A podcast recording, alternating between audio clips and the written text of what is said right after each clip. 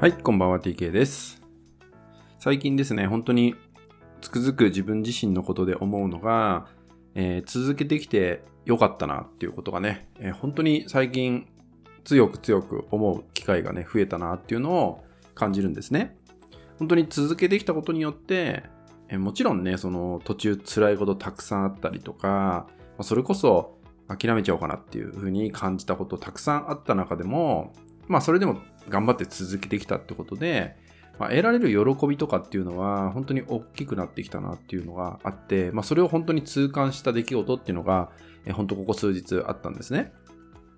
まあ、前回の音声でも言ったんですけど、ちょうどね、前回の音声が配信された時に、まあ、名古屋の方に出張で、えー仕事でね、行っていたわけですけど、でその中で、まあ、僕の主催している、まあ、体感学というものの、え卒業生だったりとか、あとは体感学のインストラクターの方たちとですね、まあ、オフ会というかね、えーまあ、食事をする時間をとってですね、まあ、いろんな話を聞かせていただいたんですね。まあ、本当に皆さんがですね、えーそのオフ会を主催してくれたりとか、まあ、場所をね、選んでくれたりとか、なんか時間決めてくれたりとかっていうのをやっていただいたわけですけど、まあ、そこで話をね、えー聞く中で、僕との出会いの話だったりとか、まあ、僕を見て感じ取ることを話してくれたりとか、えーはたまたその場その場で感じる質問を投げかけてくれたりとか、あとは自身のね、皆さんそれぞれの感じてること、目標だったりとか、やってみたいこと、もしくはわからないことだったりとか、まあ、いろんなね、こう、声をね、聞かせていただいたっていう機会があったんですね。で特に今回、まあ、お話をさせていただいたメンバーたちっていうのは、すごく前向きというかね、積極的な方が多かったために、僕が本当に心を動かされたなっていうのを感じるんですね。っていうのも、まあ、僕この仕事をね、始めて、まあ、随分長いこと経つんですね。で、育成っていうのにも、まあ、興味を持ったんで、まあ、育成をやり出す中でですね、やっぱどうしても、まあ、受け身というかね、僕待ちみたいな方々も、まあ、過去にとても多かったんですよね。でそうするとやっぱり結果が出ないとか、なんか僕が何かをこう教えないとできないとか、僕が全部やってあげないとできないみたいな感じで、まあ、なかなかこう進めないのかなとかっていうふうに、まあ、僕も頭を抱えたりとか悩んでしまう時間って結構多かったんですね。で、まあ、そんな状態だと、まあ、いわゆる受動的になってしまってるんで、うん、感情っていうのがね、こう邪魔してしまう人も、まあ、いたわけですよね。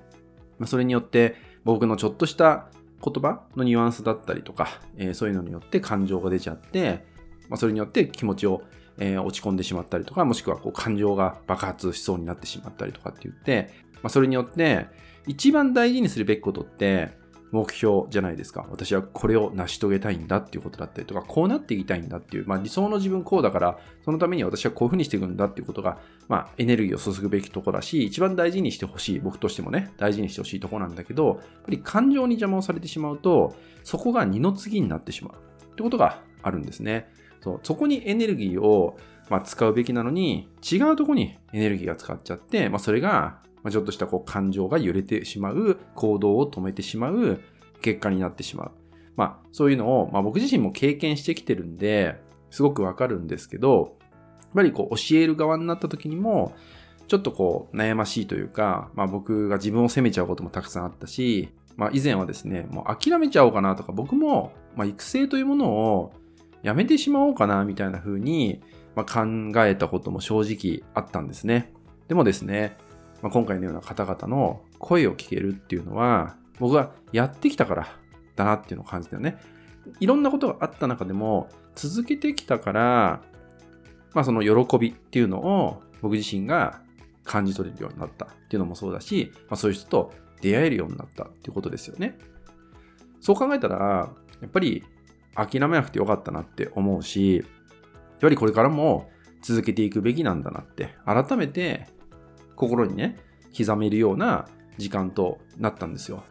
まあ、本当に今回の遠征ではですね、そんなことを、えー持ち帰れたかなっていうね、本当にすごい財産を持ち帰れたなっていうのを、えー感じてます。で、じゃあなんで続けてきたのかっていうことなんですけど、まあ、これは結構ね、僕自身が、まあ、独立した当初から大事にしてることではあったんですけど、まあ、いろんなことってやっぱ起きるんですね。まあ、感情、もちろん感情によって、えー左右されてしまうってことも僕もあったし、予期せぬ出来事が起きることによって、えー本当にどうしていいんだかわからないってなった時期もあったんですけど、そんな中でも何を大事にしたかなっていうと、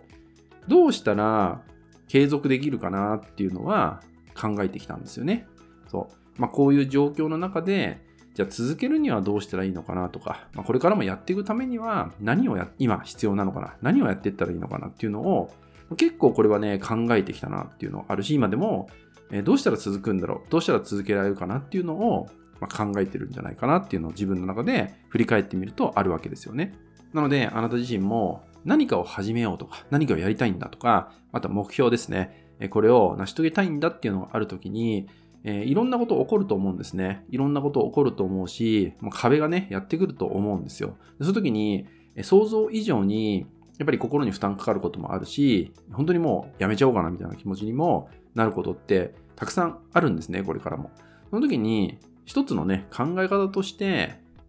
どうしたら続けられるかなという問いをですね、自分自身に、まあ、持って問いかけてみるだけでも、なんかそこから出てくる答えって違うのかなって思うし、で、それをね、まあじゃあ続けた先に、僕がこう経験したように、そしてこれからも僕が経験していくと思うんだけど、そういう新しい自分自身にも出会えるんじゃないかなって思うので、ぜひあなたもどうしたらこれが私は続けられるのか